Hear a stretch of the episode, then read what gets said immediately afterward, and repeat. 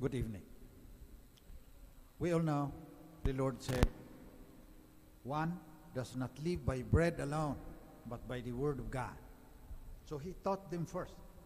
But the gospel today tells us that we also also live by bread for our bodies. So in the gospel, Jesus multiplied the loaves and the fish. Nakakain limang libong mga lalaki. Hindi pa kasama ang mga bata at mga babae doon kasi sa Jewish, yun lang binibilang mga lalaki, yun lang mahalaga. So anong ibig sabihin sa atin ito ngayon? Tignan natin, anong sinasabi ng mga Santo Papa? Anong sinasabi ng Catholic social doctrine tungkol dito sa pagkain ng ating katawan? Mahalaga yung pagkain ng ating kaluluwa, pag-isipan din natin yun. But kagaya ng sinabi ko, we live by bread also. I have three things to share with you tonight about food. First is health, second is justice, and third, sustainability. Health. Kala ko tuloy-tuloy na yung wala ng COVID. Pumunta ako sa mall. Dala-dala yung tinitignan doon eh. Yung vaccine mo. Ang dami ng tao. Nung bagong magpasko, parang nagwala ang mga Pilipino dahil two years na hindi nakalabas sa kural eh. Ang unang napansin ko, ang dami ng matataba sa atin. Noon, dinala ko pa yung mga bata sa Smoky Mountain kasi nagsasayaw yan. Nine times nagpunta sa States yan. Pumunta kami sa isang yung kay Mickey Mouse.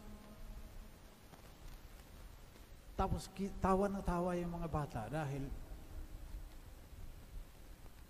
sabi nila ang lalapad daw ng balakang ng mga babae doon sa Amerika. Eh parang nagsisimulaan na rin dito sa atin eh. Yan yung health na sinasabi ko. Bakit ang dami ng matat? Pati mga bata. Pati yung mga grand niece, mga anak ng pamangkin ko, minsan ang lalaki na. Sisingilin niya. I am not body shaming those who are obese. I'm trying to tell you will pay for that. Pag tanda-tandaan nyo na, yung extra weight, yung kaklag sa inyong inferior vena cava at iba pang mga arteries sa heart ninyo, sisingilin kayo. So, as we discuss tonight, the multiplication of the loaves and the fish, let us pray also that the food that we give to our children will be healthy. Kasi sometimes, tinatanggal na yung kalayaan natin eh. Napipili kung anong kakainin ng mga bata. Advertising. Sasabihan ng mga bata, ano ito? Kukulitin ka naman ng mga bata, doon tayo. Eh, pagkatapos mag, makapagbigkas ng mama, papa, yung hinihingi na ng mga bata, yung pagkain, may mga commercials pa yan na ang ganda. Health. Yung loaves, yung bread at saka fish natin, kailangan healthy. Pagdasal natin na sana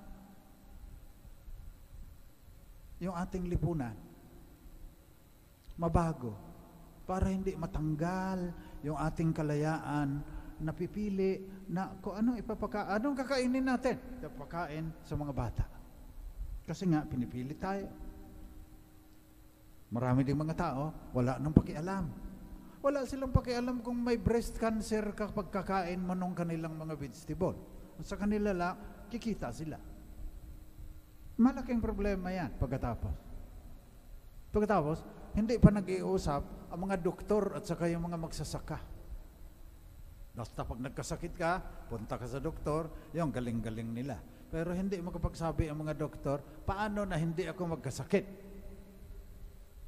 Anong nakalagay dyan sa mga binibili ko sa Nipa Q-Mart na magkakaroon ako ng cancer? Ang pangalawa po ay yung justice. Katarungan. Kasi 8 billion tayo dito sa mundo. Mapapakain lahat yan.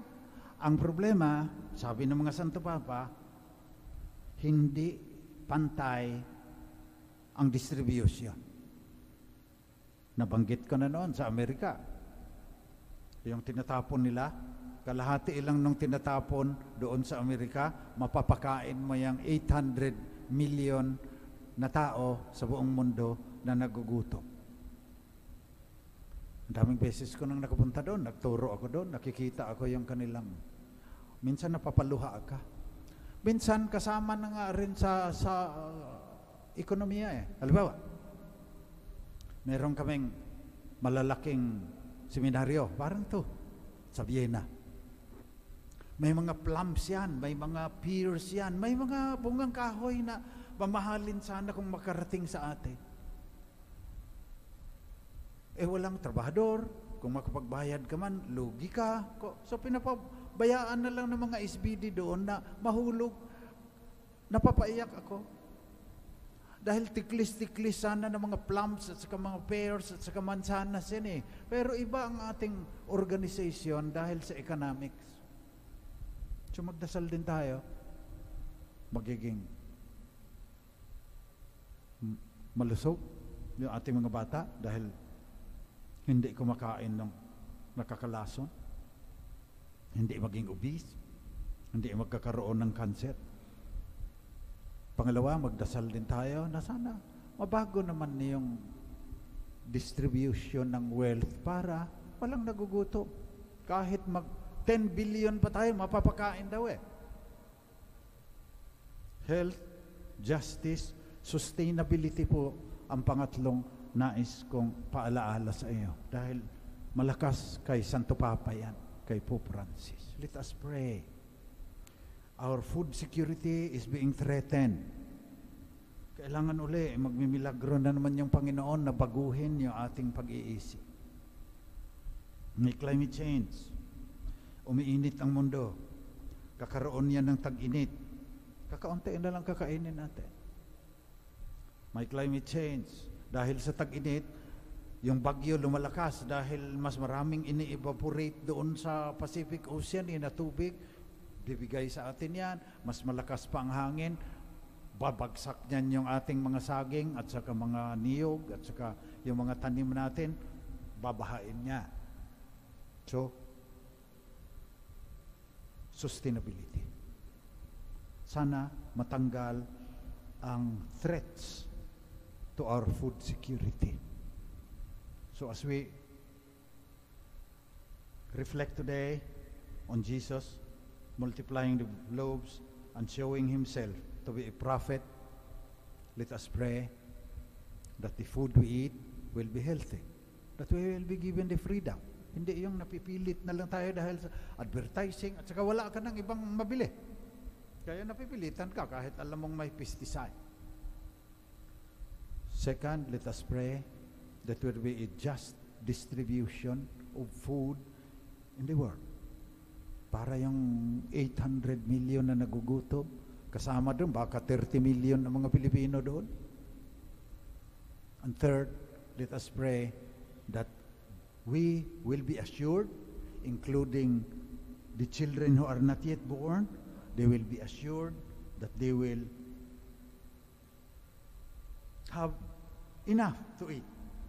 So let us pray to the Lord, whose heart was moved with pity for the people, that He will teach us, that our hearts will be changed, so that the food we eat will be healthy, so that there will be just distribution of, of food and wealth in the world, and we will be assured that we will have enough to eat in the years to come due to the devastation of climate change.